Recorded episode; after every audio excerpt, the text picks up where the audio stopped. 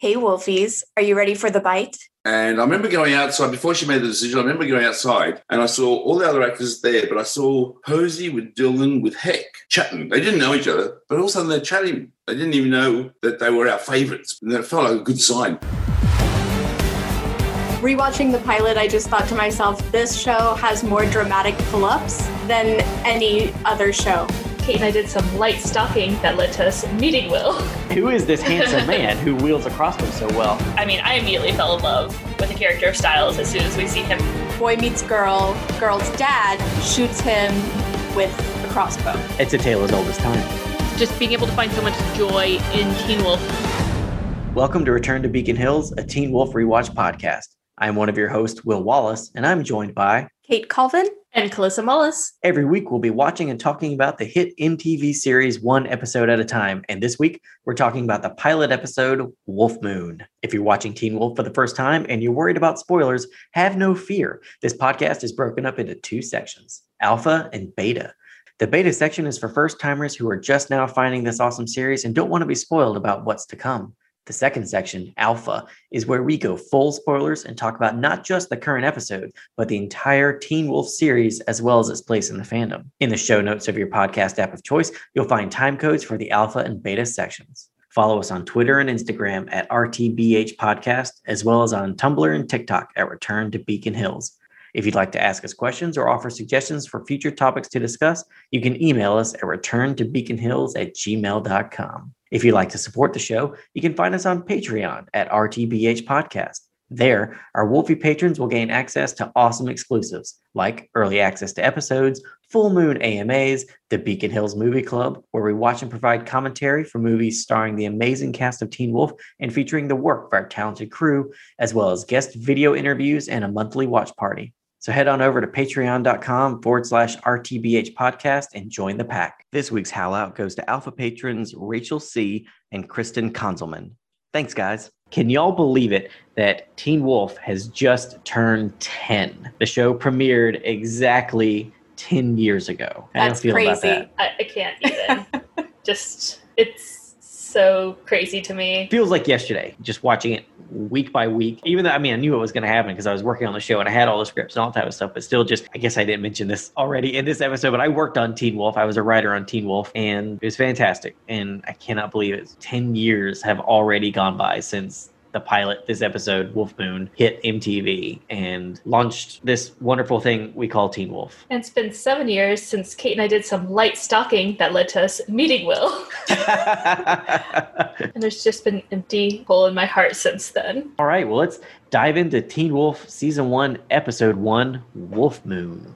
Okay, so this episode was written by Jeff Davis, the creator of Criminal Minds, and it was directed by Russell Mulcahy, who directed movies like Highlander and The Shadow, as well as a ridiculous number of music videos that helped put MTV on the map. Fun fact, he directed the music video for Duran Duran's Hungry Like the Wolf. So, what happened this week on Teen Wolf, Calissa? Well, out one night looking for a dead body with his best friend, Stiles Stilinski, Scott McCall is bitten by a wolf right before the start of his sophomore year. Scott is immediately smitten by the new girl in school, Allison Argent. While Scott had just been focused on making the starting lineup for lacrosse, he finds his world turned upside down as he begins to go through all sorts of physical changes, far beyond just puberty. Stiles pieces together that Scott was bitten by a werewolf and is becoming one himself. Scott begins to see the mysterious Derek Hale following him. Derek saves Scott from some hunters who are after the werewolves in Beacon Hills. Derek is also a werewolf, and Scott believes he is the one that bit him. At the conclusion of the episode, Scott realizes his new crush's dad is the hunter that attacked him. Bum, bum, bum. Brutal. Ain't that just the way? You know, you start hanging out with like this super cool person, and then all of a sudden their dad's trying to murder you. Boy meets girl, girl's dad shoots him with a crossbow. It's a tale as old as time. Exactly. Kate, do we have any favorite quotes for this episode?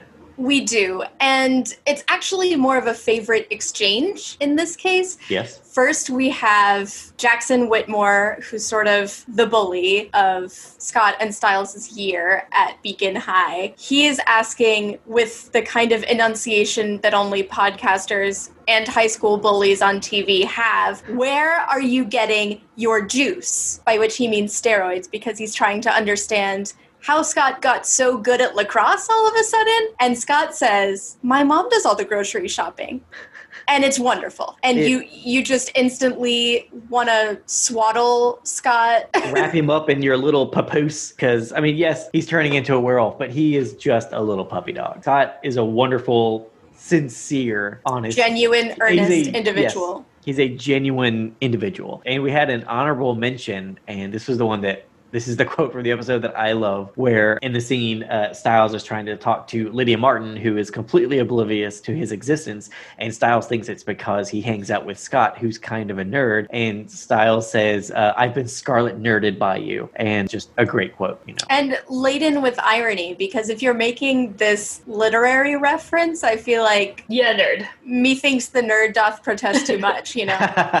We can say that as English majors. Right. I, I'm. I'm following that with my own irony laden quote because I'm definitely a nerd and I know one when I see one. Stiles. Awesome, awesome. Well, well, what do you guys think about this as a pilot episode to a new series? Do you think it it does the job of introducing us to a new world and to the characters who inhabit the world, and does it do a good job of kind of grabbing us by the throat and pulling us into this new story? What do y'all think about that? Yes, I think it does an amazing job. We came into Teen Wolf late, between season one and two, and my grandpa had actually watched the pilot when it first aired. He was like, "It's a really good show. You should watch it." And I was like, "Well, I don't know if I want to watch this MTV show that my grandpa loves." but he was right. It's really good. Okay, let me ask you a question. If, say, y'all were back in high school and then y'all were bitten by a werewolf and you started going through what Scott is going through in this pilot episode, how would y'all handle that? How, how do you think you would start using your burgeoning wolf like powers and abilities? Well, that depends. Is Derek Hale also part of my werewolf experience? Because I would Yes. let him teach me anything he wanted to teach me. So I would not be running from him and being all mean to him. I'd be like, yes, tell me more, Derek, about how this fight is a gift.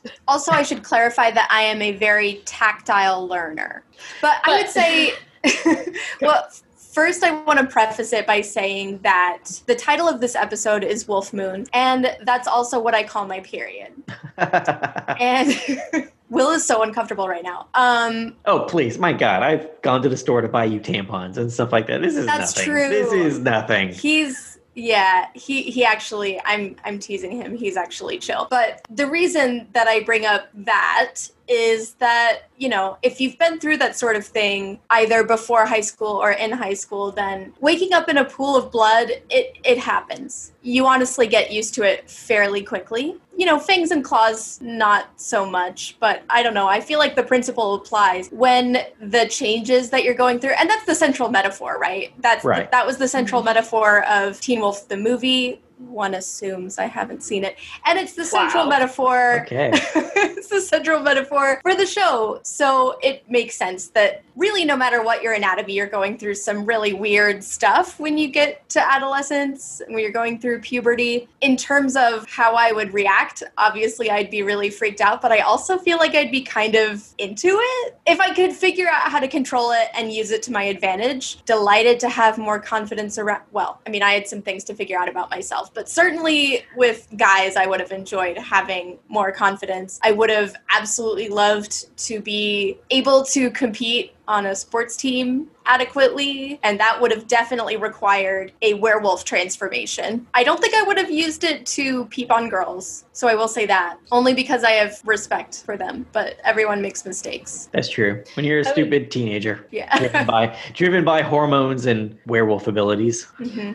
I think uh, there's a character in season two that I won't get into because spoilers, but you know, I feel like that would have been my experience. She goes from not too hot and it's yeah just great also side note i refer to my period as shark week because it's bloody brutal and men get devoured And like kind of badass. I like these nicknames. I like these nicknames. I think I don't know because like I was never really like into sports or anything, so I'm not sure exactly how I would use my my newfound abilities because I was like a theater geek, you know. Oh my so What? like really? I know it's hard to. i say i, I, did theater too, but I still judge him. I know it's hard to believe. It's hard to believe. You look at me, and- yeah, yeah. You look at me, and you're like, "Wait, he was into theater classes?" Like, I don't know about that. I think my life was a little too boring for like to get those powers. I just would have been like, "Oh, okay, I guess I can jump higher now." So that's. I'll just jump up into the catwalk instead of taking the ladder and all that. But um, Well, and I, I don't necessarily think that the physical aspect of it only applies to sports. I think it's that sense of at first feeling out of control, but Yeah. then as you sort of settle into this new version of yourself, the thrill of what you can do. And that doesn't stop at sports. It's just becoming something new, that sense of transformation that I think it's kind of a fantasy, right? No, but I- I obviously it has its pros and cons because Scott is pure struggle bus in this episode He with his new no. wolfiness. Yeah, he uses, I mean, you know, he uses his newfound abilities to accidentally listen in on Allison's conversation with the principal. And so mm-hmm. he learns that she doesn't have a pen. And so when she comes and sits down behind him in class, he's able to offer her a pen, which is totally cute. But also, you can see on Allison's face, she's like, what? How did he know? a little bit, you know, and he does use his abilities to make first line on the lacrosse team, which is great. But at the same time, he also attacks his best friend when Stiles says, I think you're a werewolf and you might murder people named Allison when you go to this party tonight. and Scott's like, nah, brah, and then throws him against the wall. he totally owes him a new chair by the end of the He owes him a new chair. I wonder if we'll see that like going forward in the show. Like if we ever go back into Stiles' room, he just has that desk chair and there's just like some claw marks on the That- back of it or Yeah. a patch. like he patched it up. And that scene is the first in a long line of Stiles being shoved up against walls. Stiles is a punching bag on this show. But the thing is, I think I think what happens is is that Dylan O'Brien is you just watch this pilot and you realize that Dylan O'Brien is like a master of physical comedy. Like his Yes, reactions yes. are so good. And there's no way you would shoot this pilot, edit this pilot, and then go to series and be like, you know, I don't think we should use him like that anymore. Okay. It's like, no, no, you need to lean into that as far as possible just because he's so his reactions are just the best to everything. And he's very worried about Scott. He doesn't want him to go to this party, and he's worried that his friend's gonna be overcome with this wolf bloodlust and hurt people. He's actually a teenager with the proper priorities, where Scott's like, "But I just met a hot girl, and I just got to like actually playing lacrosse instead of staying on the bench. You're so mean to make me stay home. I want to go to the party." Yes, yes. Stiles does have his priorities in a very good place.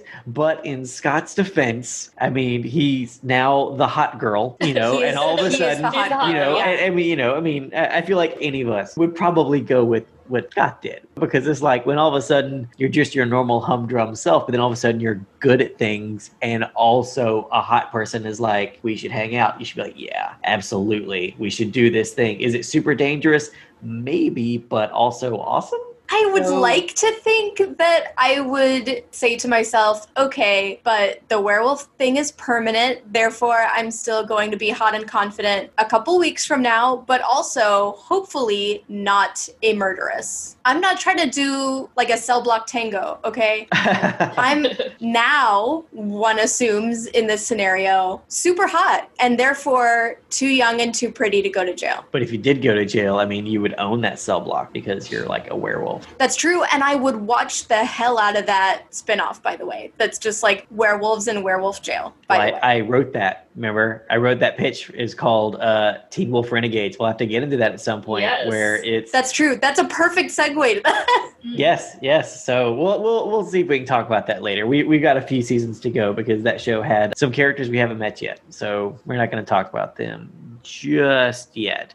But Scott does go to the party and he does have a good time for a little bit with Allison. They're getting all cute together and they start dancing, but then all the bad things start to happen and he starts to transform. His claws start to come out a little bit and he has to run away and leave the party and he has to make excuses to Allison and, and he just runs out, leaving her all alone at the party. But then a really nice, handsome guy named Derek Hale offers her a ride. And I don't know about y'all, but it seemed completely innocent and like nothing bad could maybe come from that happening. Yeah, no one seems concerned about the fact that this non teenager gentleman has joined a high school party. But that being said, if I were Allison in this situation, I'm not sure concern would be the top thing on my mind either. So I would forget all about Scott McHale. McCall. Scott McHale, yeah, I, I would too. I don't think he's even on this show. so so clearly I would, yeah. I would even forget his name. I'd be like, who? Scott? What? Scott who? Scott who? I was offered a ride by Derek Hill. I would not even think for another second about Scott. But he would take you home, which Stiles discovers because Stiles was worried about Allison and thinking that Scott would murder her horribly somewhere. He races to Allison's house and bangs on the door. And, Well, and, he, he uh, was worried that Derek um, Murdered her had murdered her because oh, that's right. Scott what I said- I'm an yeah, idiot. because we're all just idiots here apparently. No. all just idiots. Um, I yeah, have watched the so- show.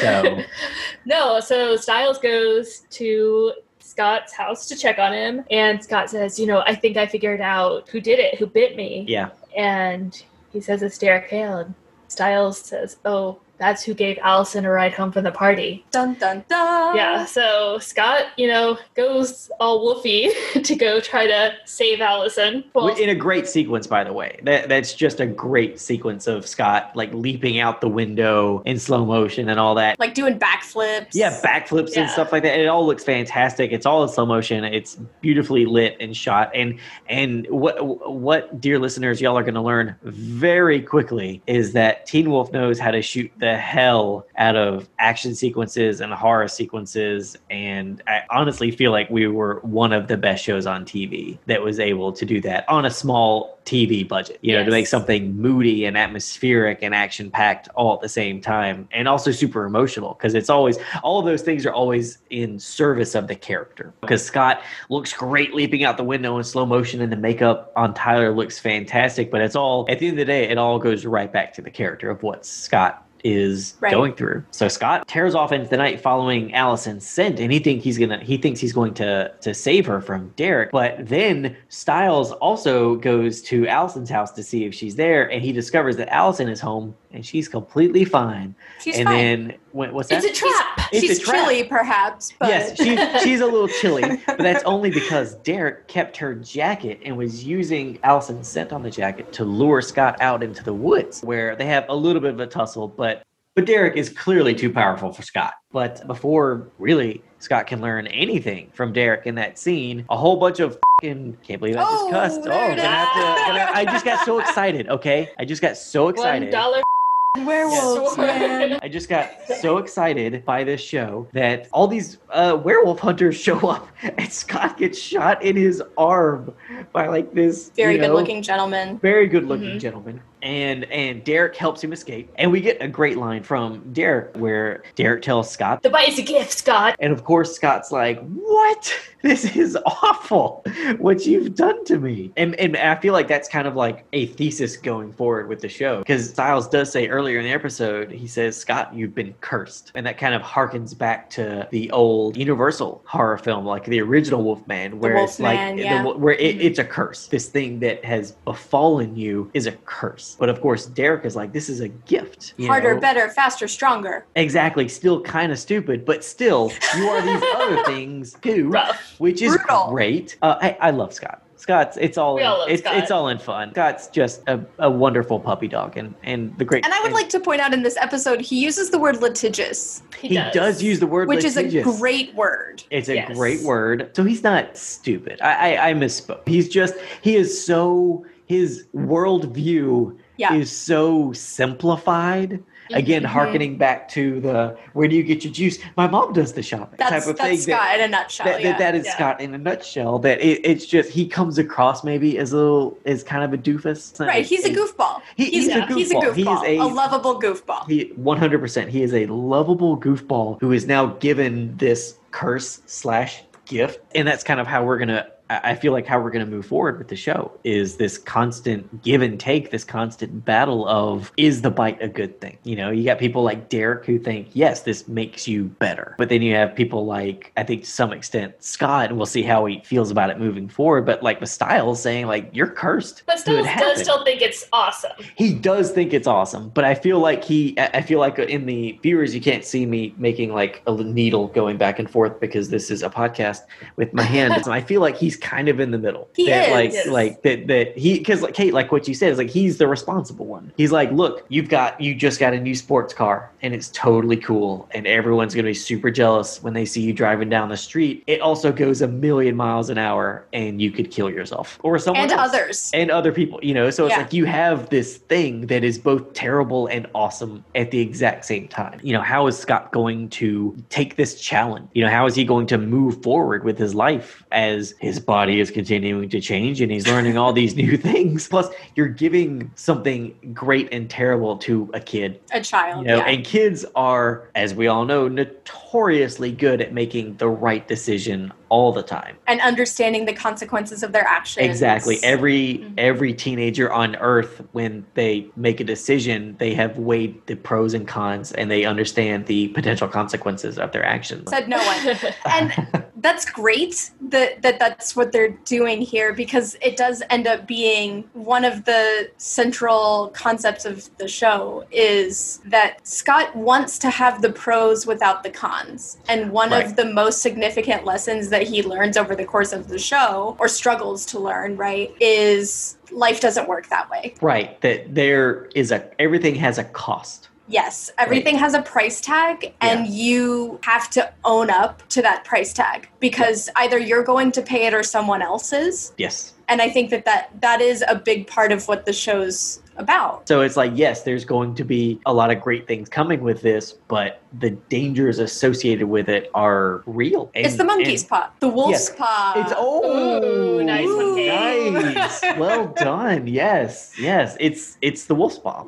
It's you get everything you want and more, but what are you losing in the process? I think moving forward as we keep watching the show and, and following Scott's journey, that he and us, that we will all be trying to figure out how to how to play that. What are the right choices to get the things you want and for there not to just be blood everywhere? right. And I feel like that's going to make this a great show. We all want things desperately. We all very much want to be cool or athletic or Get the girl. get the girl or to be really handsome. I mean, I don't I don't have that problem, but I mean, yeah, but, but pe- pe- Obviously. people get that. And then finding out how do you navigate this awesome responsibility on top of you're also a kid who's in school and you've got a mom who we haven't mentioned yet, Mama McCall. Melissa McCall, played by the wonderful and brilliant, Stunning. beautiful Melissa Ponzio. You basically got this wonderful, you know, in Melissa and in Stiles, and in Stiles' dad, Sheriff Stilinski. You have this. His first name is Sheriff. his first name is Sheriff.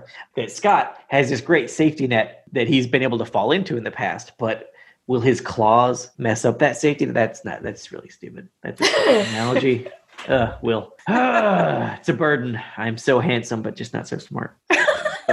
There we go. No, no, no. End of the day, I think you know, watching Scott deal with this with all of these choices and follow this path that he's been set on that he didn't want and it was just kind of forced onto him now Have greatness thrust upon them. Yes, some people. Yes, he has. He's had greatness thrust upon him, and now it's he's got to learn about this whole new world. Right.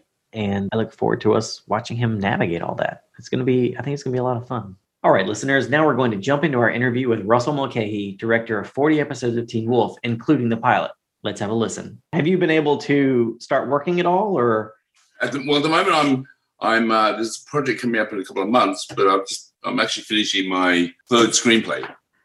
very nice? Yeah, I'm so pretty excited about that. Awesome. Well, any any more any more stories you can put into the world, we are completely happy to have. Just because, uh, always fun.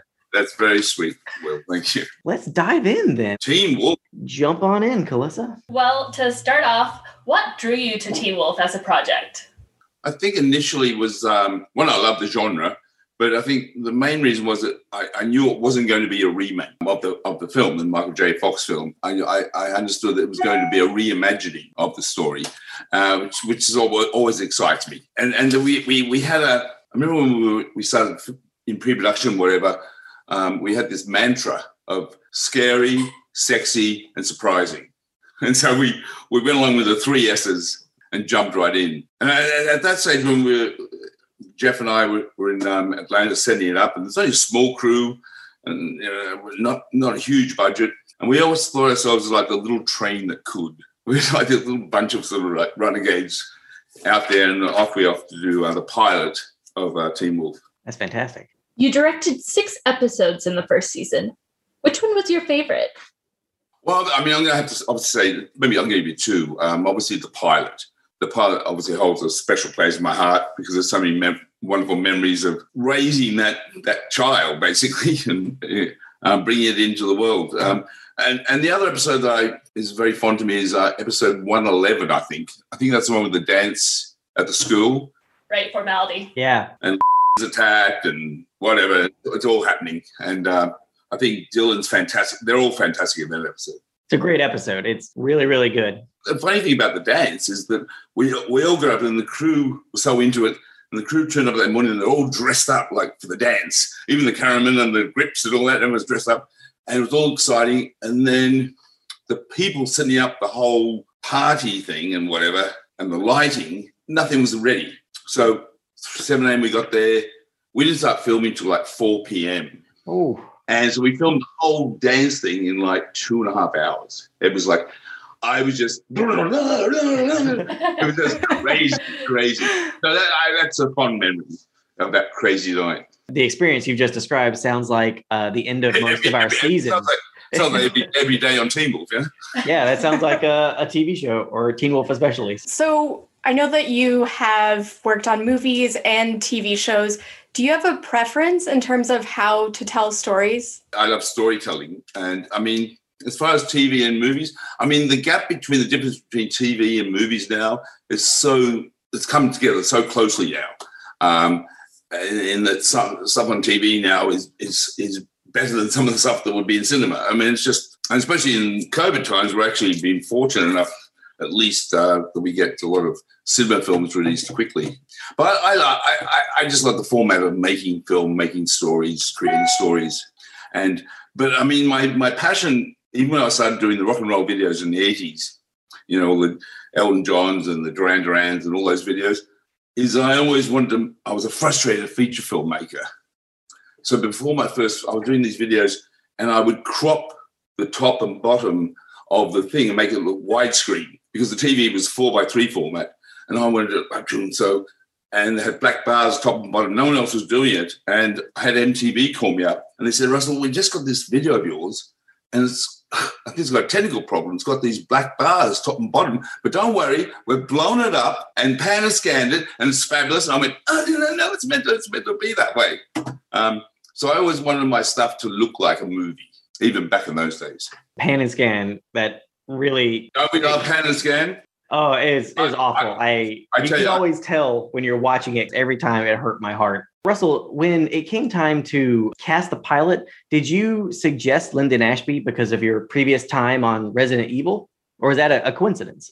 Well, it was it was actually I didn't I didn't um, it was a real surprise and a very pleasant surprise because we had such a good time on um, RE3 and yeah there he was bang yeah Yeah, it's it's so great because watching Resident Evil, he's like this this cowboy character and all this, and he's super sarcastic and all that. But then you you get uh, Sheriff Stilinski, and he's you know just this very upstanding father and lawman and all this, and so it's wonderful seeing the range Right. and and to see him pop up everywhere because he's. yeah yeah we were we were luck- we were lucky with the cast on TV.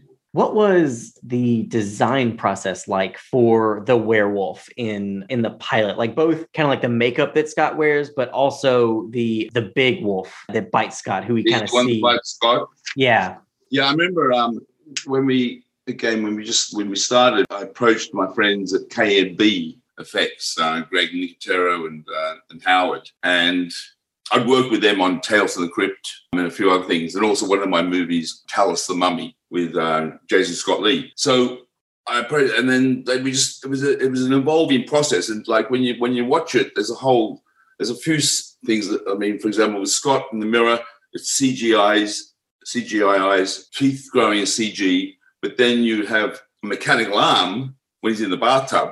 There's a mechanical arm with people under uh, Tyler sort of when the when the fat when the um, claws grow out of his hand.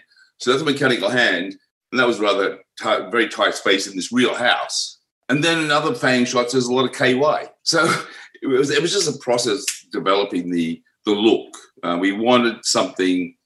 We wanted a good looking young werewolf. You know, scary if he can look scary, but also you had to understand that Crystal, the the Allison, could fall in love with him. A bit of a Beauty and the Beast thing, you know. Excellent, and uh, and the makeup looks fantastic, especially. They did a wonderful job. Yeah, and I, I, and it's one thing like I think you kind of miss it a little bit, but there's when Scott leaps out the window and lands in the water and it's all in slow motion, all that you can see like the hair on his arm and all that, and there's like little. It feels like there's just subtle things in the makeup that you have to. Yeah. When there's a close up, you gotta you gotta pause and really look at it because it, it you know there's so much action in it so fast that Right. yeah, you might miss it, but they did such good work. No, yeah, yeah. Well, those guys, those guys, those guys are very talented at KNB, and they, they've gone on, gone on obviously to do uh, uh, Walking Dead and you name it. Oh yeah, every yeah, Nicotero and and and Berger, and I mean they've done so much stuff like yeah. from Dusk Till Dawn and Yeah, like yeah. so much stuff. I mean, it's all iconic. What about the big wolf that attacks Scott? We see him in CG a little bit. What was that design process like? The story about the big wolf in the forest that attacks, it's, it's very brief. I mean, the costume wasn't like, didn't really work that well because, it was, you know, we sort of ran out of money. And so it's basically a very dark shape over there, a very mysterious dark shape. And then put CG with glowing red eyes. But I think it's like six frames. So it just didn't work. It, Like it, it reminds me. It reminds me of my first film, Razorback. When I came out of the film, they'd already built this bloody mechanical pig, and I went, okay, and it cost them a quarter of a million dollars to build this mechanical pig. And then he said, you have to film it. You have to film it. And so we did film a tracking shot, but going past stuff, and it's it's in the film for eighteen frames yeah, quarter of a million dollars, 18 frames. and the but the best shot of the pig was a real pig with a blanket over it and some rubber tusks and fantastic. it works. Yeah, I love that movie. yeah no I, I love that movie I, I i don't think there's enough appreciation for that movie just how ambitious it is i mean come on there's just the guy sitting in his in his house watching tv and then like half the house is torn off the foundation and is pulled away and the tv's still playing you know and all this I don't, think, I don't think the film is that popular in Australia. oh they got to live with those pigs so it's like you know you don't want to see the thing you have to deal with all the time. But that, that's a great movie and i just wanted to say that in the pilot but then also in, in the first season of teen wolf a lot of the nighttime scenes in the woods just reminded me of Right. razorback of, of some of the nighttime stuff I, I, always, I always like sort of like surreal landscapes, you know, like like the, the car and the tree and um, and again and again uh, silhouettes. And we had a lovely time in um, Atlanta. It was a nice forest on our. We had like a mini lot, didn't we? We- Um, we had the forest, and we had Derek's house, which was basically a facade stuck in a barn, and it was all these different little locations. We had a little river down there. It was basically our back lot. Well y'all used all the tools you had i think to Oh, yeah. perfection so it's Yeah. it's quite wonderful Thank you, thank you. you're Yeah. welcome Good team, good team. When we talked to Jeff for this podcast, he talked a little bit about the budgetary constraints and, you know, how hard it was trying to figure out like how do we have this genre show look polished with the budget that we have Right. but also that it was kind of a, an opportunity to get creative. So I was wondering, um, were there any particular creative solutions within the budget that you came up with that you're particularly proud of? the thing about a smaller, tighter budget is that it does invite you or force you to be more creative or really put the thinking cap on and, and look at alternative ways of doing things. And we were constantly doing that. For example, like the scene, there were scenes when Scott was meant to be as a werewolf going through the forest on all fours, and we tried various just doing it, and we couldn't afford CG. So we basically put got this wire about for 100 feet, and he got in a sling, and basically they pulled the rope, and he just went. and and hardly touches the ground. Oh, wow. He's, he's flying, and we're tracking past trees and all that. So, and then you cut the tighter, tighter, tighter, and it was very effective and not too dangerous. So he was like No, zip a little lining, dangerous. basically. just a just a tweak. Well, I know particularly in I think it's in pack mentality, right? When Derek and Scott fight, and when Derek transforms, he like walks by a window so that Right. the transformation is a little bit. It's blurred by the window, but it also kind of it adds some mystique to it. Right. That just struck me as you know one of those ways that you can use the environment and not drive up the cost. Yeah, no, I'm glad you mentioned that one. I, that was I enjoyed doing that one. I, I love transitions of either scene to scene or transitions within scenes. I'm a big fan of that of that sort of cinema magic. That was fun. It was very simple. You know, we just you do a, a track with him no makeup past the sort of mottled glass. It was mottled glass, sort of inspired by a movie, um, Last Tango in Paris. There was a mottled glass shot with someone's face behind it, and always I always loved that shot. So brought in the model glass. He walks, and then we just do the shot again with him in makeup, and then you do a dissolve in the middle, and it's magic. And it looks fantastic. Yeah, I mean, it's like simple. Yeah, that I feel like that was a great example of how Teen Wolf almost used those budgetary constraints to innovate. It's a bit like the other visual transition we did in the pilot with when Scott's in bed uh, and he rolls over, Yeah. and and also and all of a sudden there's leaves there, and, and boom, and then you cut and he's in a cave. Um, and it was such a simple transition. You just like frame the leaves out, and he's in the streets there, and he just rolls over, boom, and it was just like, damn, that looked good. I mean, you know, I imagine these things, and you say, okay, we'll do this, and but then you film it on the day, and you go, oh my god, that's better than I thought. I, you know, you actually shock yourself to how well it works. It's my favorite transition probably oh, on the show. Just it looks so good because it's you're not expecting it because it's this great moment. He's just jumped in bed and he's super happy and Yeah. and nothing's good. He's like, I'm fine. Nothing's And gonna go goes- wrong. And he's like, Go "I'm to just gonna-" calm. Yeah. exactly. And then he just rolls over and he's in the forest. Was that now? Was that on? Did you have just leaves and stuff on the stage, or do you take the pillow and stuff out to the location? Oh no, no, because that, the whole thing is in the bedroom uh, because Gotcha. it's like a, a, a medium tide of um of Tyler. He's in the bed, and then we just put the leaves on on the sheet over here. So he just rolled over with his pan, and then there's a cut of him sitting up in frame, and he's in the he's in the thing. So there is a cut after the leaves. Right. Um, I, I love the way you think that we brought the bed to the forest. That shows how well it worked. Clearly, Well, yeah. Like, it- I mean, it's like okay. Well, I guess it's because like the, the leaves and, and all that just look so wet and all this. So you're like, oh, it Yeah. must be just that's the ground and not no, that's just a bed with leaves. And the art department did an amazing job, which they did. And so if you can't tell, then you've succeeded.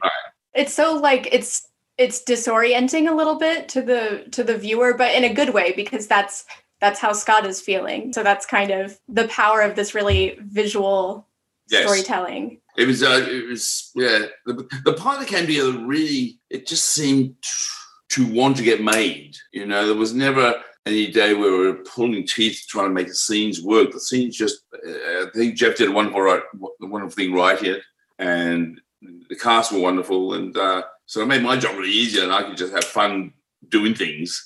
And it, it just it felt like it just wanted to be made. That's awesome. That's That's a really cool way to put it. yeah, that's that's fantastic. I know that a lot of the young cast, it was their first time being leads on a TV show. Oh, yeah. Yeah. What was it like working with them and directing them in the pilot? Was there a process developing the characters with them? Was there a lot of different experimentation? the casting process was quite long, and but during the casting process, ca- uh, actors like Posey and Dylan would come in, they'd do it, but then we, yeah, we have to see other people. Don't know, we get, and other people would be good. And like for Dylan, for example, he would come in. He would do this. Everyone, everyone sort of did this obvious geeky performance. You know, it was a little obvious sometimes. And but Dylan came in did something quite unique and strange and and then it was like thank you very much I see you and then Jeff and I would sit there and we used to call him bobblehead because he did this weird sort of like sorry sorry Dylan I'm sure he knows this. So like that day or the next day we'd say have we been bobblehead back? And we'd only seen him on a YouTube video. I mean he hadn't done anything. And uh yeah. And so Dylan came and my God, he's he just blew it. He just ate that ate that role up. And the funny thing is, when we had when we finally chose uh, Tyler Posey and uh, Hoechlin and Dylan and uh, Crystal, the MTV casting person came out, flew out from New York, and she wanted to see three choices for each character. So we could give our give our choice, then we had to give two other choices, and they did it. And they, each each actor had three three actors, three actors, three actors, three actors. And I remember going outside before she made the decision. I remember going outside and I saw all the other actors there, but I saw Posey with Dylan with Heck chatting. They didn't know each other, but all of a sudden they're chatting. They didn't even know that they were our favourites, but it was really weird. And so and it felt like a good sign. So we go in, she spreads out all the photographs and she goes, that one, that one, and that one. And it was all our cast. And we went, oh. And she said, can I keep these photographs? She said, yes, you can have copies. Um, so yeah, that was a, that was a positive day. They all have such great chemistry together. So yeah, yeah it really yes. shows that they seem to like each other off screen as well. Oh, they do. Yeah, yeah. Was, uh, a lot of them are still friends. I mean, you know, we're also friends with Posey and Dylan. So this one's a little bit of a non sequitur, but I heard that Jackson drove your car in the pilot. Is that true? Yes. What happened was I'll never do this again either. The director of episodes I did the first three. So Toby wanted to use Jeff's car. I had a Porsche, a silver Porsche, or grey grey Porsche, and Jeff had a box of Porsche Boxster blue. And the director wanted to use Jeff's car, and was all that was great. But then he liked the mirror for a reflection shot in one shot. He liked my car, so he said, "Can I use your car instead for Jackson?" And I didn't really think about it too much. I went, "Sure." I didn't realize that for the twelve episodes in Atlanta night shoots, I had I drove my car to the work I, because because in the other episodes I was more producer director. I'd come in and check check out see if anyone needed any help or suggestions or whatever. But I wasn't going to be there all day because I had to do other pre-production and whatever. But with my car there, I had to be there, and and and, and and and always Jackson had the last shot of the night. After 14 hours, I now do the Jackson car shot. I'm going, oh God. yeah. So never, never let anyone use your car in a movie. Along that line, there, how did your cameo happen in the pilot? How did that come about? Um, well, one I always try to do little cameos in everything, but but the funny that that was done twice because we shot it in Atlanta and we didn't really think about it because everyone was watching um, Tyler jump over the fence into the pool, and I'm there with a hose, a garden hose, the shocked neighbour. And when we saw the rushes, which was too late to go. We saw the rushes when I was holding the hose. It looked like I was having a pee in the pool. oh no! so we went, well, that's not going to work. Um, so we had to reshoot it in California, a little pickup. So I'm someone who actually like hates sports, but you just made lacrosse so interesting on screen, and I was wondering, like, were you familiar with the sport before? Were you a fan? I, no, I, I, I played uh, grass hockey as a kid, and I had some bruised shins to show for it. No, lacrosse it was a very sort of sexy game and all good, and but rather sort of tough to film because it was like anyway. Well, so we had to use every technique to man with like CG balls, speeding up, slowing down time, wire, you know, wire cameras. I mean, just like guerrilla shooting, grunge shooting. We try all different because you you wanted to make a lot of them because each each game had told a different story. So you try to find the style told that story. That's the most important thing, and also to keep it looking interesting. Because at first, the first couple of episodes, there was a lacrosse expert with us, and apparently the guys weren't to bump each other. That's like against the rules, and you have been to do this and this, and it was like, really? It's like table tennis now. And so, so, so, so we was going like bash, boom, boom. I mean, had a bit of American football in there. Come on, and oh, yeah. Um, yeah. So we had to do that because it was actually sort of a little boring. So yeah, we had to add a little sort of visual drama and physicality to it. He, I mean, he eventually warmed up to it. He said, "Hey, it's a TV show, whatever." it's about werewolves. Well, the werewolves he bought, it was just the exactly. flagrant breaking of lacrosse rules that he was upset with. So that's, yeah, that's, that's funny. And it's funny too because in the in the second episode, Scott says, "Well, lacrosse is such a violent sport." So now I'm just picturing what like realistic lacrosse would have looked like on Teen Wolf. It would have been really different. All the all the parents who've got young kids who want to play lacrosse, they're going, Violent, what? it's it's not a violent sport, but we made it look a violent sport. You made it look good. You didn't make it look Made it look- violent. You made it look good and dramatic. Thank you, Bill. and- Thank you for bringing us back down to work. Thank you. So Teen Wolf has a lot of these very like spectacular and action heavy sequences, including the lacrosse games. Mhm. But there are also a lot of more intimate scenes and you know quieter, more character driven scenes, like the scene with Scott and Allison at the Oh. vet clinic when they're you know petting Uh-huh. the dog. So That's do you approach those kinds of scenes differently, and do you have a preference between one or the other? I like both, and, and actually, the dog scene that in that was one of my favorite scenes in the pilot.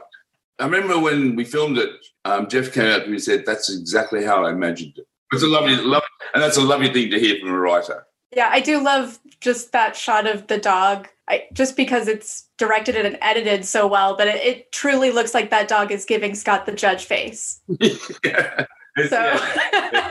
One, of, one of those moments, yeah, thank God, yes. so this kind of builds off of what we were talking about earlier. Yeah, Teen, Teen Wolf was really visual in the way that it told stories. And as someone who has edited fan videos for different things, go Uh, ahead and out myself as a nerd right there, but I have. I feel like making fan videos from Teen Wolf is so easy because it looks so beautiful, but the storytelling is so visual. So when you cut it together, you can still kind of, even without dialogue, get an idea of like Cool. where the characters are emotionally and stuff like that. Um, so it's really easy, you know, to set to music. And so I was wondering, do you feel like your experience directing music videos informed how you approach Teen Wolf at all? making videos was my, was my film school. I didn't go to film school, so uh, uh, making videos and all 400 and odd, odd of them. Um, so that was that was my time to experiment, to try things, and uh, yeah. And and you and you're talking about that you can turn the volume off and and watch it. It tells a story. I think that probably comes from when I was a, a teenager. We couldn't have, didn't have a car, and so we'd creep into the drive-in over the fence and watch, say, Barbarella mute no sound, no sound, and just love it. It's a. I I guess that would be a great movie to watch without sound because it's so. It's very bright. Exactly, exactly. It's a perfect film to watch no sound. Yes, or you can put any music on you want, and it's still good. Exactly. Teen Wolf as a show and, and the pilot specifically is is very moody. What was the the process like finding like in the pilot the look of the show that you wanted to to tell, like the uh, to find the look of the story you wanted to tell? There's there's a number of influences. I mean, the Derek's house is sort of like sort of one of the sort of a psycho-y type sort of feel, and you know, I'm just a great lover of genre. So you know, there's certain photographs I'd pull, um, tear sheets, uh, colors, and, and and yeah. So it was it was just a process of doing that. We had a lovely production designer. I think I think I think the freezing cold really helped too because or the you know, the, the breaths. Uh, yeah, because it was like minus whatever every night when we we're filming. And God bless, thank God those the kids were young because they're leaping around the forest with no shirt on, and it's like, and everyone else has got like you know a mammoth suit on with hand warmers and whatever. yeah, uh, can you do it again? Great, thank you. I mean, I remember the, the, the, the cold breath. There were sometimes when the two actors were doing were doing their scene, and there was so much breath around. You go, is there anyone in the shot? this looked like this white out.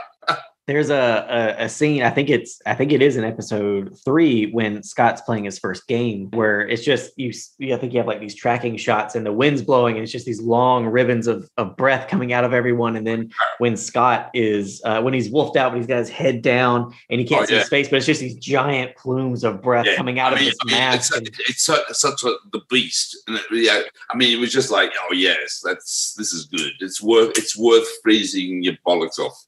Um, oops, sorry. well, it was, it was it looks amazing. So I mean, it's it's again suffering for your art to get you know Suffering these, for your art, yeah. these beautiful shots.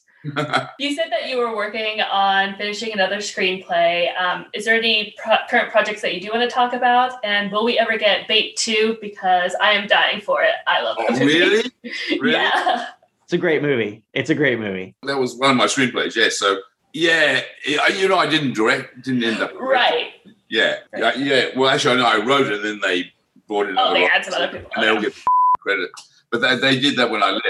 after I left, and they completely changed the story and at the beginning and whatever. So there's a bit of a sore point to it, but Oh, yeah, I know because what happens? well, I was in pre-production down in Australia on it, and building the sets and the the shark.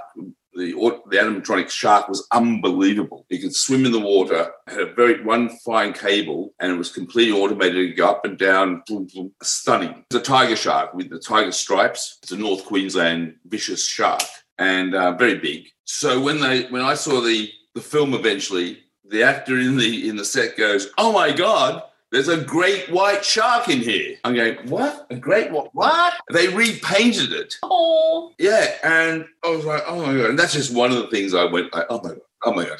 So there were some good things in it, um, but whatever. But what I did, what what the positive part of that story is, I was down there in pre-production. It kept getting delayed, delayed, delayed, delayed, and eventually at 3 a.m. in the morning, Marty Adelstein rings me up and said, "Russell, we just got picked up the part from the pilot of Teen Wolf." wow. And so I went, oh, okay. And so because it they was just like looking like a disaster, I went, Fair enough. and, Yes. and off we went and for six seasons of Teen Wolf. All right. Well, I think that's it. Well, it's been fantastic. Yeah. It's, Thank uh, you. It's lovely, lovely to meet you, ladies, and um, and it's lovely to see you again, Will. Yes, no, it's it's wonderful to see you as well, and thank you very much for joining us. We have had Yes. a, a blast doing this podcast so far, and Yeah, know, we had Jeff, and we've got a whole bunch of people lined up. We've got Angela Harvey and Alyssa Clark, and Dino, the composer, is going to be on here. It's oh, great. it's going to be a great, lot of fun. Thank you, Russell, and This was have great. You guys be well. Yes, you, You too. too. Have a wonderful night, sir. All right, thank you, sir. Bye bye. So now that we've had that fantastic interview with Russell Mulcahy, let's talk about the pilot presentation that Jeff Davis created for the show. What is a pilot presentation?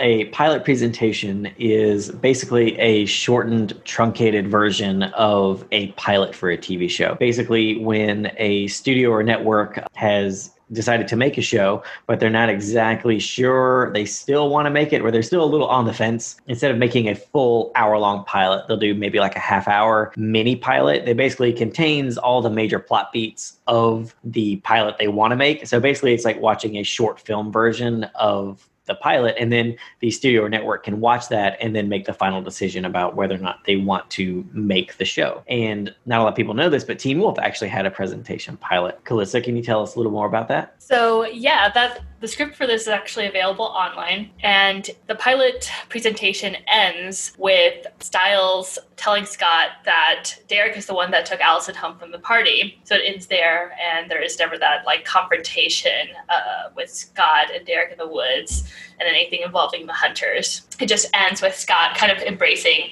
his wolf side to go save Allison. That's really cool. Are there any other differences between the Yeah. pilot and the presentation? Yeah, so Papa Stilinski is just a deputy, which also I guess that's true in the shooting script. So, but that's once it made it to the actual television pilot, he's sheriff, obviously. And Lydia Martin is no longer Martin, but Lydia Sayers, and she's a junior. And there's a female friend that you can see in the pilot for Teen Wolf that talks to Stiles and Scott. Um, she's the one that says something like, "Oh, how is Allison already like Super popular. popular and Yeah. hanging out with the cool kids?" And she's actually a named character in the script, Rebecca Harlow, called Harley, and she had a couple more scenes. That was pretty much the big differences that stood out for me. There was a few other small ones. I was actually looking at one of the articles that announced the casting for Teen Wolf. And of course, it was very much presented as response to Twilight, the popularity of Twilight, but with werewolves. And it was funny. One thing that stood out to me was the casting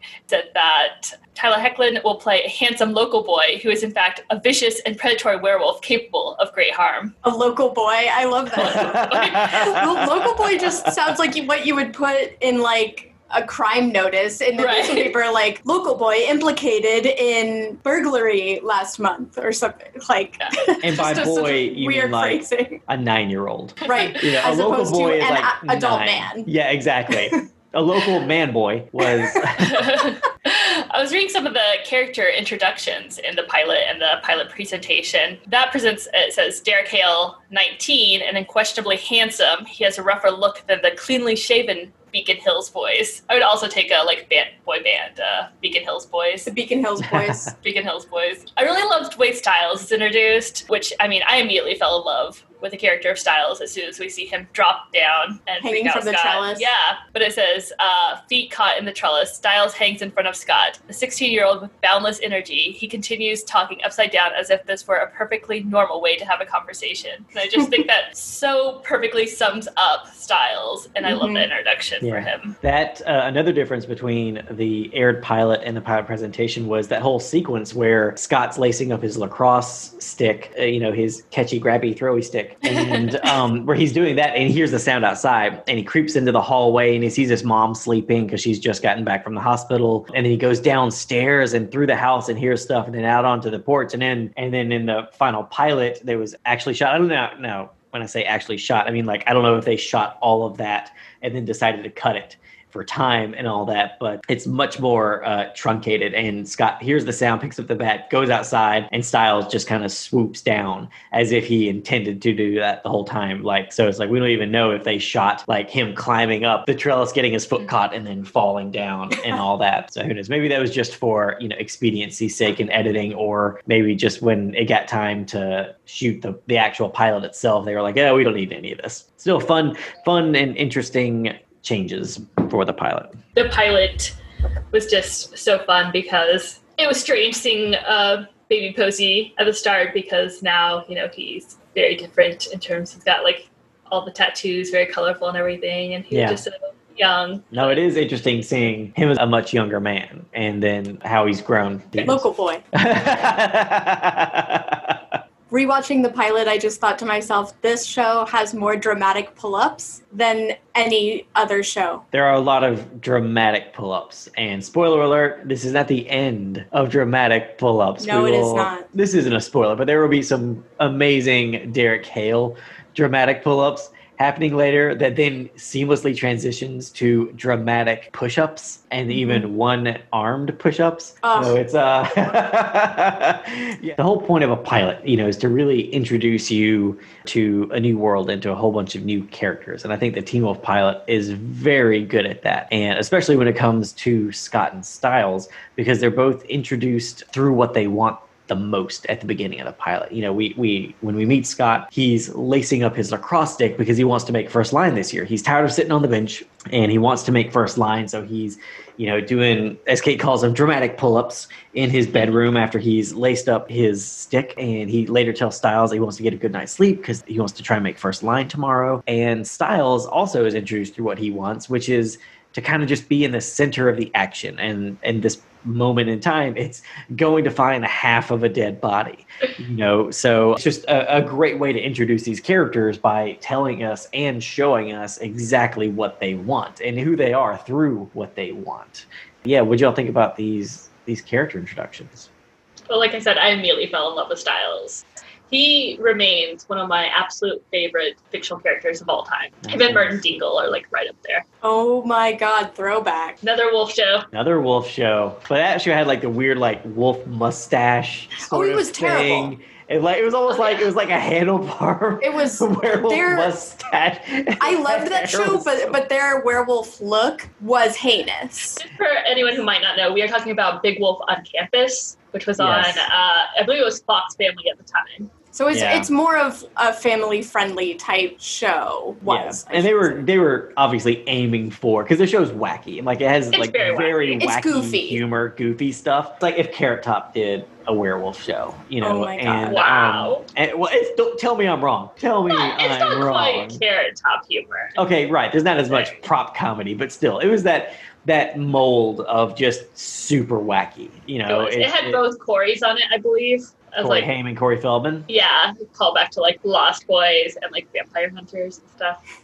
But yes, they, fine. they intentionally went for crazy, like ma- like whatever's gonna make like nine year olds laugh and stuff like that. and Or it did. We can attest from having I- been however old we were. I really felt that Merton Dingle was my soulmate. So Aw. He was just so great. adorbs. But the were uh, the werewolf makeup on Teen Wolf is definitely a, a different kind of kind of makeup and, and all that. Just the look is so much different, just because our show is a supernatural, you know, adventure horror show instead of just you know a werewolf with a backpack, kind of going about his day. in were they in high school? Is that what that was? Were they in Yeah. high school? Okay. Yeah, I, think, I wasn't he was on the football team. I don't know. The, the comparison actually that I wanted to make favorably to Stiles is to Xander on Buffy the Vampire Slayer, which I'll put an asterisk on because people were harmed in the making of that production. But it, it is a show that's very near and dear to my heart. However, Xander Harris being the main character's sort of nerdy male best friend is garbage. And I feel like the older I've gotten, the more I've had trouble withstanding him when I rewatch Buffy because he is so self centered and just Yes. unempathetic toward other characters. And that isn't to say that Stiles is perfect, but I think that he, compared to Xander, is so much more of a likable, dynamic character. And he shows a little bit of how that archetype has grown since Buffy the Vampire Slayer was on the air. I haven't seen Buffy, so I can't agree or disagree with that. But I completely agree with Kate. oh my Kate. god. I watched all of Buffy. As I said, it was like my first big fandom. Watching Buffy made me want to be a writer, particularly a writer for television, but writing in general. Well, Teen Wolf was my first fandom. Like I'd liked shows and movies and stuff before, but I had never gone on forums and stuff like that. Like I'd never taken a dive into what people loved about a thing. You know what I mean? Like I'd never like searched out other people who were into this thing other than you know like work because i'd worked in a video store for so many years and all that that everyone was kind of into the same thing and that's how we you know we talked about stuff of course granted that was over 20 years ago so twitter didn't exist and also the internet barely existed but um but but teen wolf was my first uh my first fandom that i've been a part of and been great so far. I have no complaints. I'm happy i started with the bar really high because i'm sure it's going to be completely easy to find another show that makes me feel the same way the show does. So yeah. But you've also seen it from both sides of the fence because you actually worked on the show. That's very true, which was really cool getting to work on the show and also experience it through other fans. And then, then through you guys, you know, getting to, you know, send y'all pictures and stuff or to get Calissa's name into an episode or something like that. So it's like you're able to, you know, work on it, but then also see how, how it's great because you're basically seeing in real time how your hard work affects people. Yeah. You know, it's like you were watching it happen because, like, I mean, you know, we would have get-togethers at Jeff's house for every episode. I would go to Jeff's house a couple hours in advance because the act, some of the actors would be there live tweeting the East Coast feed of the show. It's just always interesting seeing the machine that makes the thing that you love, and then getting to then in real time interact with people who love the thing you get to work on. we had opposite experiences because you worked on the show and then kind of encountered the fandom and we were fans and then got a little bit of a peek behind the curtain and it's very exciting to see it on both sides really interesting I am jealous of y'all in that respect a little bit, where you loved a thing and got to then, like you said, get the peek behind the curtain and all that. Because I came at it from the other perspective, where I loved the thing before even people knew it existed. Well, I'm completely jealous of you because, like, my big dream was to write an episode of Teen Wolf, and you got to do that. You got to write five episodes. I got to write Yeah. five of them. Greatest job I ever had. It I was just got to live, like, vicariously through Will. Y'all got set visits, and We did. you know I tried to make it as vicarious and real as Yeah. possible. I because I did because it was so much fun because you know like we were all becoming friends at the same time, and it was y'all were like the only people I knew who liked the show. It's like all my other friends and stuff from like my book clubs and then all that type of stuff. Like, nobody watched the show. Like it was just y'all were the only people I knew who cared about the thing that I cared about, like set visits or whatever, getting y'all on as extras and all that. It was just fun. Because I was getting to share excitement. it was so much fun It was. I loved it. I just want to praise Will though for being like so amazing that because we like yeah peeled back while it was like fandom like he was in the dark sides and stuff. We were like sending him like well I did just for the fun of it was like sending him stuff from like Tumblr and like some very vulgar comments comments that people were making about what they would like to do with the characters and stuff. I would like send it to him, and he was just yeah there for it. He never like. He was never like, please run lose my number. Well, that's enough embarrassing will, I think. Let's go ahead and get back to talking about the actual episode. Oh, we didn't talk about. Did we want to talk about lacrosse and why they changed it from basketball to lacrosse? It is lacrosse because Jeff played lacrosse in high school, I believe. Oh, I didn't know and, that. But lacrosse is very dynamic, and you can film it like you can make action scenes out of it, and you can definitely inject a character's emotional state into the game, which you see very clearly in the Teen Wolf pilot. Because you mm-hmm. have the, the scrimmage going on where everybody's playing to try and make first line, and you can definitely see Scott's emotional state and his and his burgeoning werewolfness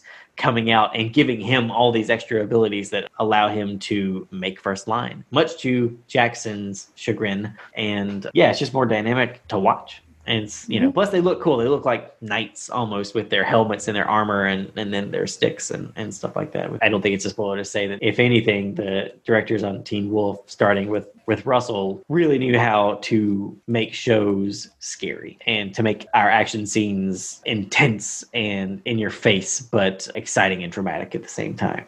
And definitely, definitely Teen Wolf excelled at that. One thing y'all might have noticed watching the pilot, and you'll see it going forward for the rest of the first season, is that Teen Wolf doesn't have an opening title sequence, which I believe is pretty rare for TV shows. You know, normally there's some kind of you know musical sequence where you see all the cast or you get at least all their names uh, for credits and all that but teen wolf doesn't have it it just has at the end of the teaser it just says teen wolf i actually love that i think it's kind of cool where it just kind of snaps you right into the story and it doesn't kind of break the momentum of the story because you get the the teaser out the title and then you bam you're right into to the first act. And the story keeps going. And listeners, as you'll soon discover, the stories on Teen Wolf move at a breakneck pace sometimes, Yes. where it's never not moving. The story is always going somewhere. Someone's always on a mission. There's always something to be done. And uh, I like that. I like that fast pace. It really works for me. But like most TV shows that do have an opening title sequence has like a really great song that goes into it. And a woman named Laura Webb was the music supervisor on Teen Wolf for the entire run. And she chose some great songs. And that's clear right away from the pilot. There's already some really great use of music. Like I, I feel like the music during the lacrosse scrimmage in the. Oh pilot yeah, that's my favorite. is great. Yeah, it's very good. It's a it's a banger. Is that what you youths are saying these days? Oh my god. that that it's that it's a banger? Please, please no. are y'all regretting doing a podcast with an old man now? Hundred percent. Hundred percent. This is my grandpa who I said liked the show from the beginning.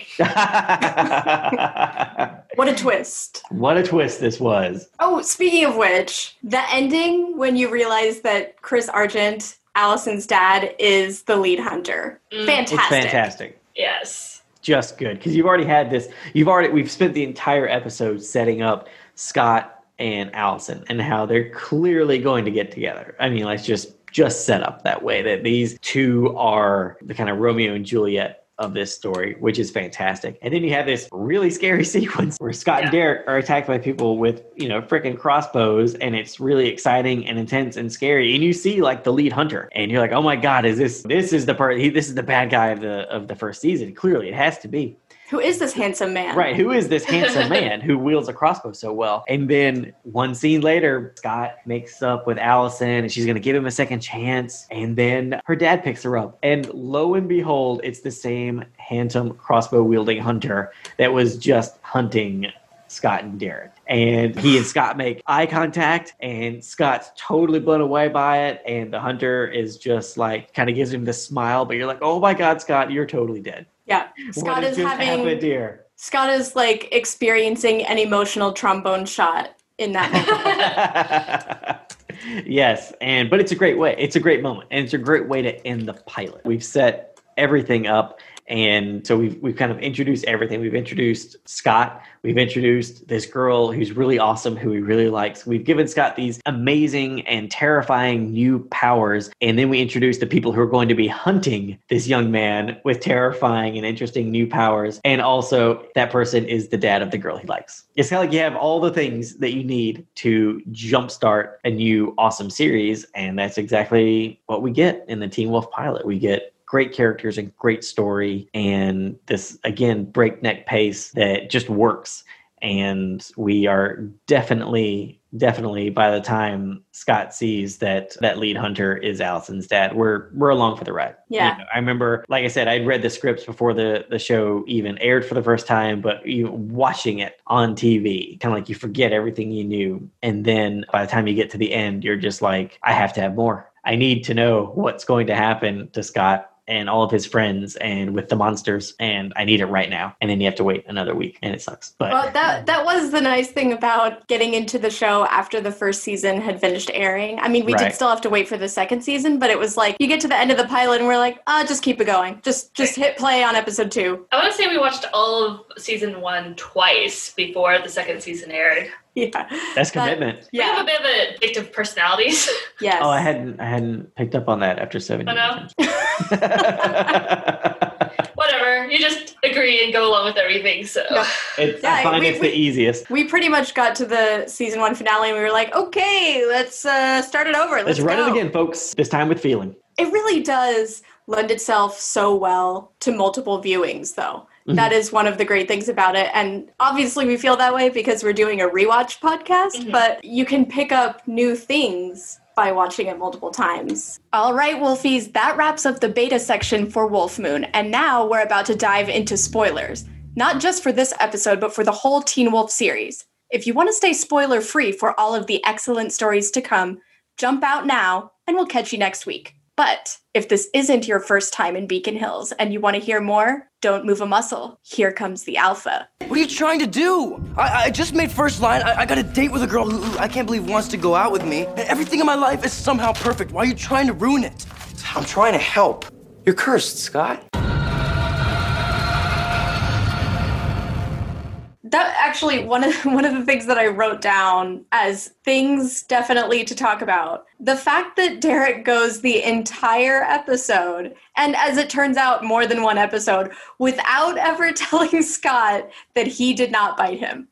yes. Yes. He he he he buries the lead on that one. He is When such a spectacular little fail wolf. Like, just say, at, at least say you didn't do it. Like, he might not believe you, but you you gotta say you didn't do Right. it. I mean, he's communicating. he has serious issues communicating. He- He, does. yes. I think he is. He's reactive. That is his nature. Yeah. He's reactive, but you can't really anticipate what other people are going to do, right? You- Right. Scott wants to make his own way. Derek doesn't think that's an option. And I think the truth is it it is an option. Yeah. You maybe shouldn't just dive headfirst without looking, maybe like Scott does, and just Yeah. well, I'm just gonna go on the date anyway, even though I'm a werewolf now. It's fine. He's reactive. And so when Scott says being a werewolf is the worst thing ever, his own self-preservation instincts of just say that you didn't bite him are gone. He's too busy being sincerely offended that Scott said that about werewolves. Right. Yeah. He's Yeah. truly offended on behalf of his people. Right. As he should be. you know, I, I just like when I when I watch that scene in the woods right before they get attacked by the hunters, I'm just like, you know that you can say, I didn't bite you, and then say, also that's werewolf racist. like you should start with I'm not the person who bit you and go from there. But that's exactly what he's like. He is reactive to the core. You are absolutely correct. And it makes sense because in season two is when we find out that his anchor is anger, rage, which is super healthy. Incredibly, I I cannot think of a single time that that has ever not worked out for someone. That's right. I guess Scott kind of gets angry, but more in like a hormonal bursts kind of way. He's not Yeah. an angry person. No, no, not at all. so they just don't they just don't know how to communicate with each other. Well, a couple episodes later, Derek tries to teach him to use pain to control himself. Oh my god, which is just I, A horrible I, okay. idea. No, I'll- I, I, yes. going to say, as a writer, brilliant. It is. It's so elegant that Derek literally tells people, you know how you should try to control what's happening to you? Hurt yourself. He's just a Self-flagellation. terrible werewolf teacher, though. That everything that you do and everything that you are in any situation that you're in is defined by pain, and that you can derive some kind of control from that. It's funny because my shirt is actually the Derek and Stiles School for teens who can't werewolf so good, but Derek should not actually be in charge of a school for No, he teens should not. No. No, no, no. Derek's clearly the Wolverine of the X Men school. He just comes and goes, does badass and moves on, and he punches Stiles in the face because Stiles is Stiles is clearly Cyclops. Nerd. Nerd. Also, a lot of slash fic, I think, with those two. Oh, I'm sure. I'm sure. That- how, how could there not be? That feels right. There's tension. Do we ever see Laura Hale again after we see her body? Well, there's in a later season when we meet Mama Hale. There's someone who people believe is Laura Hale who puts the cloak on her or something, but I don't think we ever see Laura again. Like she's, I mean, she's talked about, but I don't think she ever has dialogue on the show. Well, if you're wondering if the fans selected a fan cast for Laura for fan videos and gift sets, the answer is yes. And it was Meghan Ory, I'm who not was familiar with her. she was on Once, Once Upon a Time. Funny enough, she played a Little Red Riding Hood on Once Upon a Time, who turned out to be the big bad wolf. That's awesome. And turned out to be bi, as I recall. Which you I know stopped I, watching by then, but that was cool. you know I have to later. Checking all the boxes. No, it's fantastic. But yeah, people uh, used a lot of clips from Once Upon a Time to make gift sets with her as Yeah. Laura Hale. because nice. importantly, she has the correct eyebrows for the role. Yes. The Hales do have bushy eyebrows. That's, I'm assuming, part of the casting process. I was going to go with expressive, but that works too. Expressive, bushy caterpillar eyebrows. Wow. well, it's hard to keep them trimmed because they just keep growing back, you know, because it's like the healing process. Wow. it makes complete sense in my mind. Totally. Sure. I mean, like the the first time you watch the pilot and you see Laura's body, it's scary and startling and dramatic. But then when you watch it again, it's still those things, but it's also sad. Yeah. Yeah, you really feel for Derek once you know the complete story. Yeah. And and for Laura, you know the And for Laura. what But even though we never her. yeah, even though we never meet her, I feel like we still she's kind of the Rebecca of the story because despite being dead for the entirety of the story, her presence is so important to what happens that she still feels like an important character. Right. Um, She's the instigating incident. Right. You know, it happens off camera or it happens off page, off camera, off story for us, but it's the thing that started everything is that is that she came back to Beacon Hills and got killed yeah. and then that just brought Derek back, and then then that's how Scott got bitten and everything. You know, it all just kind of tumbles from this one person's death. You know, just kind Right. of sends an entire series off to the races. And Scott's li- like, you know, Scott's life is completely different. You know, who knows what would happen if one little thing had been different and Laura hadn't died or something like that. It's like, well, we probably wouldn't be sitting here talking about this show. It is um, fascinating in the pilot when you can see a skyscraper in the background. Beacon Hills, again, is the Springfield of Northern California. Just whatever you need, whatever your story needs, Beacon Hills has it completely. I always wanted there to be some kind of weird, uncanny valley explanation for why Beacon Hills is so strange, like how it can have a skyscraper in the background and, and a, bunch of abandoned subway tunnels and subway cars And and, a half constructed mall. yeah, but I wanted it to I wanted it to be intentional and, and a thing, like almost almost a cosmic horror type thing. Like when you're in Beacon Hills, you can't you don't you can't even process the fact that it's weird that these things Yeah. exist. It's just they just exist and your eyes like slide right over any anomalies that might alert you to the fact that there's something unusual about Beacon Hills Yeah. which was part of why I was excited about the Nemeton thing because it felt like that could be a doorway into talking about what makes Beacon Hills unique. Like maybe it's not a coincidence that all this supernatural stuff happens here And maybe it's also not a coincidence that the actual makeup of the town seems almost contradictory. I wanted that to be a thing because I love that kind of cosmic horror type stuff. Yeah, no, that stuff's good. And we, we played around a little bit with that with the Wild Hunt. So you're able to have spooky small town, but also urban city in the same place. That somehow it's like these two things are existing simultaneously. There's some one sort of quantum entanglement happening in Beacon Hills. Right, exactly. No, no, no. Yeah, that would have been a fun idea. Did we talk about the full transformations and the Wolfie vision? We did not, Not talk the about Wolfie wolfy Vision. vision. That is one thing that changes. We have werewolf POV shots, point of view Yes. shots. In the pilot, we have this red tinted wolfy vision that doesn't continue throughout the show. No. And I always found it kind of confusing too, is that all wolves see red, but only one kind of wolf has red eyes. You know what I mean? So it, it, it I feel it's a little confusing, but it's like you just don't need it after a while. I, and I totally get having it in the pilot because you want to have these creepy POV shots, but I guess you, you want the you want the viewer to know immediately who it is that's or what it is that's you know following this person or car or whatever it is. But that being said, there are some shaky POV shots in Magic Bullet where uh, it's clearly like Oh, a yeah. shaky POV following Kate's car, but it's not tinted at Right. all. And I think their shots are fantastic. Like I, I'm not Yeah, really that a sequence is great. Yeah, that sequence is fantastic, and I can't wait till we get there in a couple episodes. It's like having once you see that because in that sequence you have tinted shots and non-tinted POV shots, and I'm just like, stop tinting. Don't we? we get it. Yeah. you know we get it. Like it's just we don't have to worry about this. Yeah. But it, they do last for this first season, and they might go into season two. I'm confident by the time because you know basically because at some point we lose the makeup too.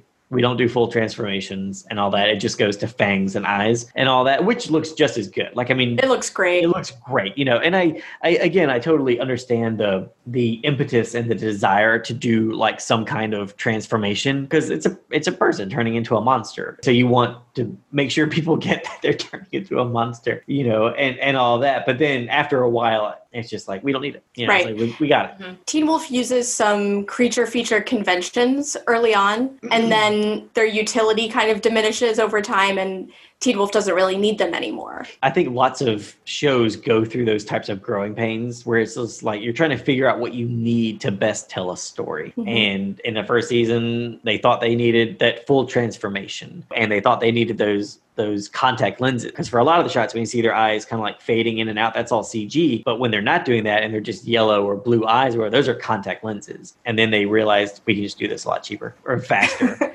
with CG, and it looks better. Like it just looks good because it, it gives it that glow instead of just their eyes are a different color. It's like there's a glow coming from inside the eyes. You know, kind of an and- eerie, mystical look. Yeah, it looks great, and it, it's very eerie. And it's definitely not human because like you could see someone be like his eyes were yellow, you know, and it's like because he had jaundice, Jaundice. or something. It's like no, no, no, no. They were literally glowing yellow. You know, it's like so it it just has a different look to it, and it looks definitely better. But the same thing with just the full transformation. After by the time 3A rolls around, 3A is the last time you're going to see that. I think we might see it once or twice more, but it's like for big moments or whatever, but not just when they wolf out. So instead of getting the full wolfy face, it's like, no, just fangs and eyes. We're good. Claws. That's all you need. Right. That's all I got. And most of the time, we don't even do that because, like, you know, all these characters are werewolves, so it's like you really don't have to do. It, it kind of goes to shorthand, you know. Yeah, it's, it's like, shorthand. okay, audience, you get what we're doing here. We'll just pop a claw, a little bit of fang. That'll get it done. That's all you really need. Especially since, like,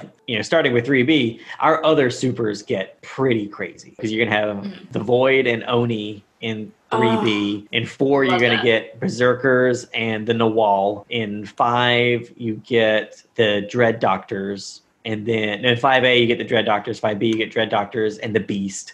And then six, well, six, the bad guys are human beings. They're just Trump supporters. That's all they are. Oh. No, no, that's true. That's what we Ah. talked. That's what we talked about in the room. Did you really? Yeah. Wow. Well, it's because they're people. They're just who allow. Granted, Beacon Hills is full of lots of terrible things, but they allow themselves to get cajoled and convinced by a very charismatic person to take up arms against other people who are different. Like they Mhm. wanted to build a wall around Beacon Hills. I don't know. Yeah. Oh, so, God. but up until that point, like going back to the makeup and all that, it's like our other creatures get so crazy that it's like you don't need to have crazy with the werewolves. Like we get it Mhm. with them.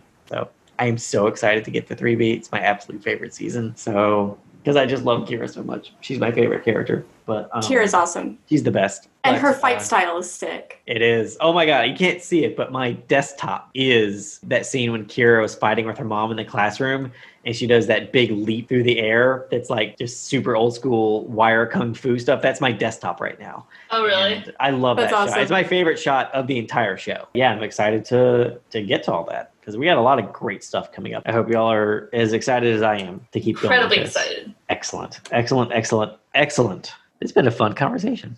How y'all feeling Between so a far? bunch of nerds. Nerds are the best. Play us out. Woo! And that concludes our look at the Teen Wolf pilot and this week's episode of Return to Beacon Hills. We hope you had as much fun listening as we did talking about all things Teen Wolf. Follow us on Twitter and Instagram at RTBH Podcast.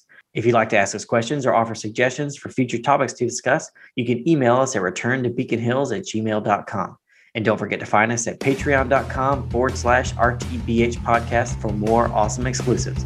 Follow us on Twitter and Instagram at RTBH Podcast, as well as on Tumblr and TikTok at Return to Beacon Hills. Join us here next week when we keep the excitement going with our look at Season 1, Episode 2, Second Chance at First Line, and have an amazing discussion with Barbara Vasquez, the costume designer for Teen Wolf. Rate and review us on iTunes. Five star reviews get a shout out. Have a great week, and we'll see you again soon on Return to Beacon Hills. Dude, it's Beacon Hills.